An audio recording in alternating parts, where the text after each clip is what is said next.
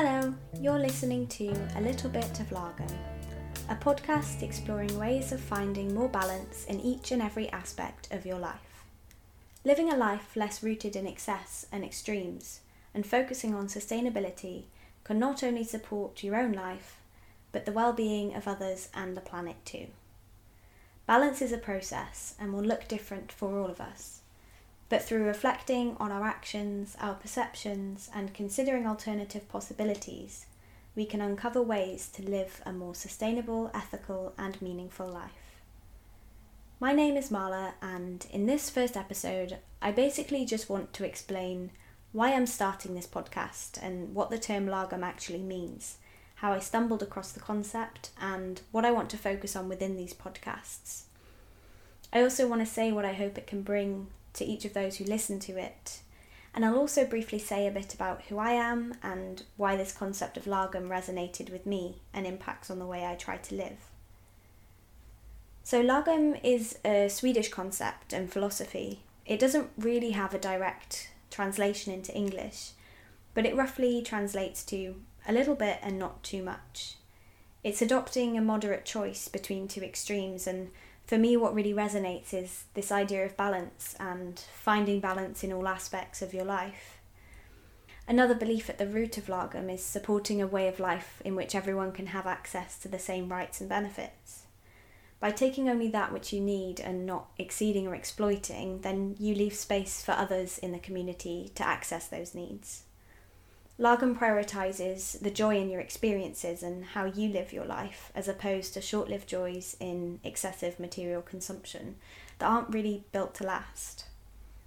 A few years ago, my sister she bought me a book which she very rightly knew that I would love, and the book was called Lagom, and it was written by Linnea Dunne. I think that's how you say her name. Um, hopefully, I got that right. I'd never actually heard of the term, but after reading the book, it resonated with me so much and it really stuck with me. I think it also led me to maybe subconsciously read other books that also seemed to come back to this root of balance and sustainability, something that really is so important in my life. I struggled to find how I could best share this with other people and help others and help them find that in their life. Yeah, there's so much that I think Lagom can offer into our lives if we just take a bit of time to see how it can support the way we live, so that it's something I really wanted to explore in this podcast. I've always had quite an all or nothing personality. I've always been a bit of a perfectionist and I want to put all of my energy into something and try and complete whatever it is to the best of my ability. And although I think this can be useful when it's focused in a positive direction and done so moderately, it can also be quite detrimental, and it's definitely taken me to some darker places. And I think for this and quite a few other reasons, um, the importance of finding balance, it really has so much value. And whether it's in relation to your working life or personal, home life, spending habits, eating habits, mental and physical well being, and of course the relationship to the environment and living sustainably. All of these areas overlap really, and I really do believe that exploring where the balance lies for us can really be part of the solution to a lot of problems, like overconsumption of commodities, exploiting the environment, and even when tackling injustice, trying to improve well being, and trying to live a bit more compassionately.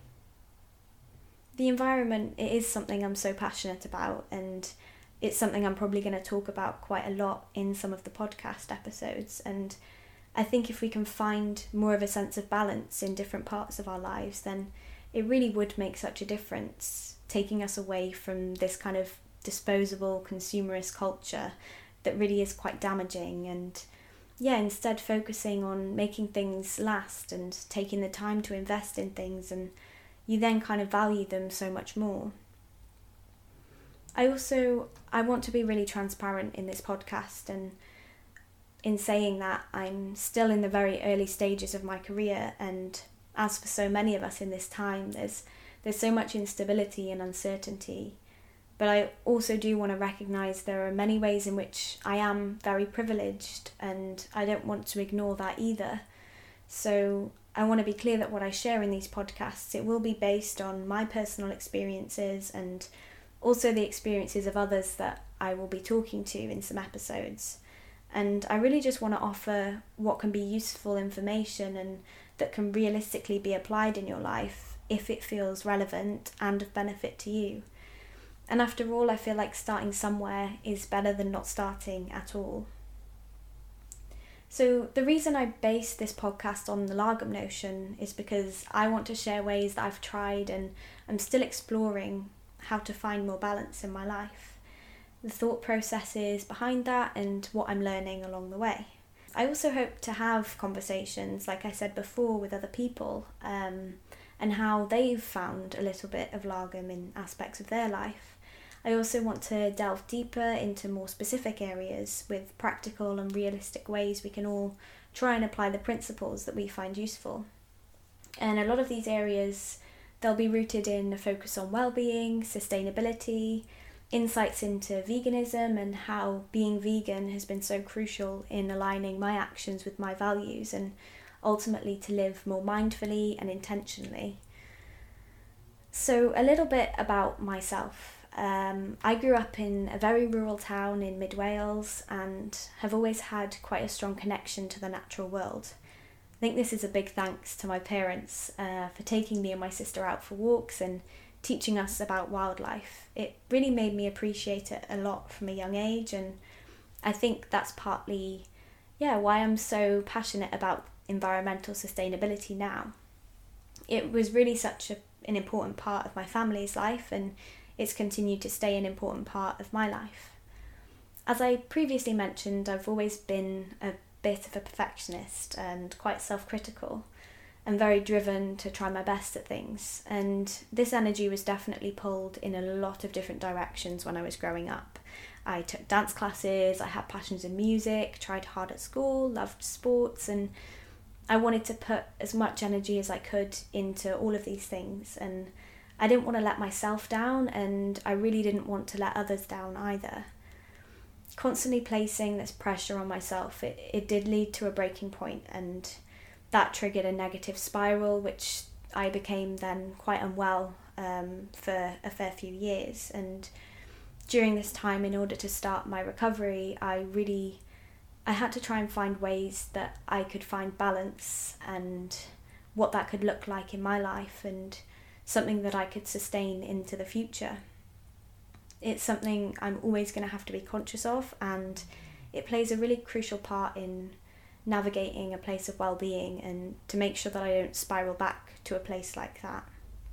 So by this time, I was in sixth form and I was trying to decide where to go for university and what to do. There were a lot of things I was really passionate about, and I wasn't really sure which direction to put this passion into. Deep down, I knew that I wanted to pursue a career in dance, but the majority of the people around me were advising against this. Um, it was kind of viewed that this option would be some sort of waste of my potential. There was this notion that if I was getting good grades, then why would I pursue something that didn't have high academic requirements? as if that was the most important reason you do anything. I think that's a big problem sometimes is that it felt like it was assumed because I was fairly academic that should mean that that's what I go into rather than actually thinking where your passions lie because I think that's just as important if not more important um, people can be super academic but have other interests and vice versa I'm still in a place where I have a lot of different passions, and I've started to accept that more now and not see it as a negative. I find that I have so many different places I draw inspiration from, and they all can overlap and all inform each other and inform who I am, my choices as an artist, and my choices as a human being, I suppose. Um, I love a term that Meg Kissack, the host of the Courage Makers podcast, uses, which is this idea of being multi passionate. I think that's a really lovely way to term it. Um, and for me, having different outlets for my creativity and different ways to help others is something that's really important. It's just so nice to have different outlets that you can explore and not be limited to one area. Um, I think for me, that's also a part of what balance is. I was also considering applying for physiotherapy. I'd always had a strong desire to help other people and I was interested in anatomy. So I applied for both avenues and just kind of kept my options open. I was lucky enough to receive offers from both dance schools and university, but making tough choices has never really been my strong point. But eventually I did come to the decision to accept a place at Northern School of Contemporary Dance in Leeds. And I feel incredibly grateful to have a family who really fully supported me in that choice, despite obviously the instability and lower income that can be associated with a career path within the arts. I also hold on to the reminder that I can always retrain in physiotherapy later in life, but to have a career as a dance artist and especially as a performer later in life would be a lot more challenging. So before I ramble on for too much longer, I then went off to training for three years, which was it was incredibly intense and challenging both physically and mentally, but it was also a really wonderful time. Moving to a city and meeting new people from all over the world, it had such a huge impact on shaping my values and the beliefs I hold through exposing me to so many different perspectives and give just yeah, just giving me space to question and challenge those ideologies that maybe I hadn't thought much about before. For example, it was during my training that I decided to go vegan and that's now something that is such a big part of who I am and what my values are. And it shifted me from seeing before what I thought was quite extreme to actually a very balanced way of living that really makes sense to me. This time also further reaffirmed to me how crucial balancing different aspects of my life was, especially to maintain a healthy mindset and physicality, which was so important. I was definitely learning this the hard way sometimes through overwork, saying yes to a lot of things. They were things that I really wanted to do, and I wanted to help out my peers in projects, but trying to fit in all the rehearsals was near impossible, and even more so looking back, I can see how at times maybe I did overwork myself, and I think this was something that my friends could recognise, but I very much struggled to. I've always liked having backup plans, and I find that's kind of a sense of security. I've I'm constantly learning to accept that I can't control the ins and outs of what happens in my life as much as sometimes I may like to be able to be, um, and it's definitely a challenge to do this.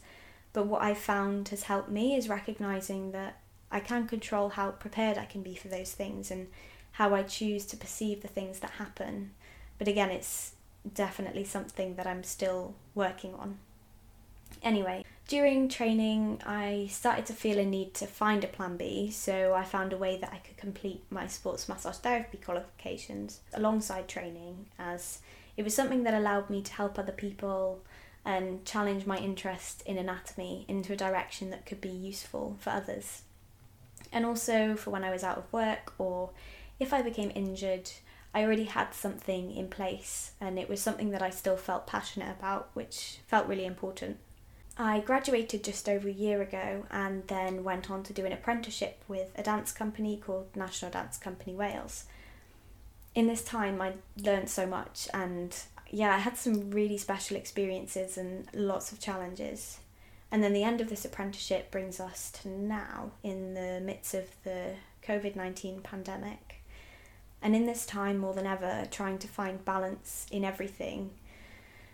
Yeah, we're in amongst so much chaos and uncertainty, overwhelm, and worry. Um, I just, I think it's so important to find a way to bring some calm and a sense of grounding, appreciating the little things and trying to limit extremes and excesses. I've had to realise through this time as well how much my self worth is often attached to an idea of productivity, whatever that means, um, which definitely has made it really difficult to slow down. And I've really had to look at what downtime means for me, and so that it can actually allow me to recharge. I have such an overactive internal dialogue. Passive activities are really a struggle for me. Um, I find I can't really switch off and finding a way to wind down is crucial to balance out the working and at times overdoing that I'm sure we can all relate to. And to be honest, I've found that this can actually help lead to the work you do being more efficient because you've given yourself some space away from it to go back with a bit of a calmer perspective. During this pandemic, so much reflection and re-evaluation has been happening, and I think now more than ever is such an important time for people to start making those shifts not only in their thinking but actually in the actions we take. It's such a crucial time in so many ways. There's so much injustice in the world, and we as a society and as individuals forming a community, we have the possibility to change things. And I think that starts from looking inwards at your values and how you live your life and how we can all find ways to live more compassionately, more sustainably, and with a bit more kindness. I think that we can give so much more and help so much more and find more joy through finding a bit of lagom, impacting on your own life and those around you, and ultimately the planet too. We are in amongst a climate crisis, and still not everyone recognises the vast scale, you know, the detrimental implications of it. We may feel like there's nothing we can do, but I, I think there is so much that we can do. And I hope that that's something that I can also share in these podcasts, as well as ways to support physical and mental health, and in a way that's realistic and feels more possible to implement. There are so many areas to delve into and explore and find out what a sense of balance can look like, and I'm really excited to share those thoughts and conversations with you. So, before I bring this episode to a close, I just want to share with you something that I wrote a couple of months ago. I quite often do this thing called free writing or stream of consciousness writing, um, where you basically just set a timer for however long you want and then you just write continuously for that time. And I was just reading over something that I wrote, and it feels quite relevant to my decision now, a few months later, to make this podcast and share what I feel can be valuable with whoever's listening. So I just thought I'd read that to you.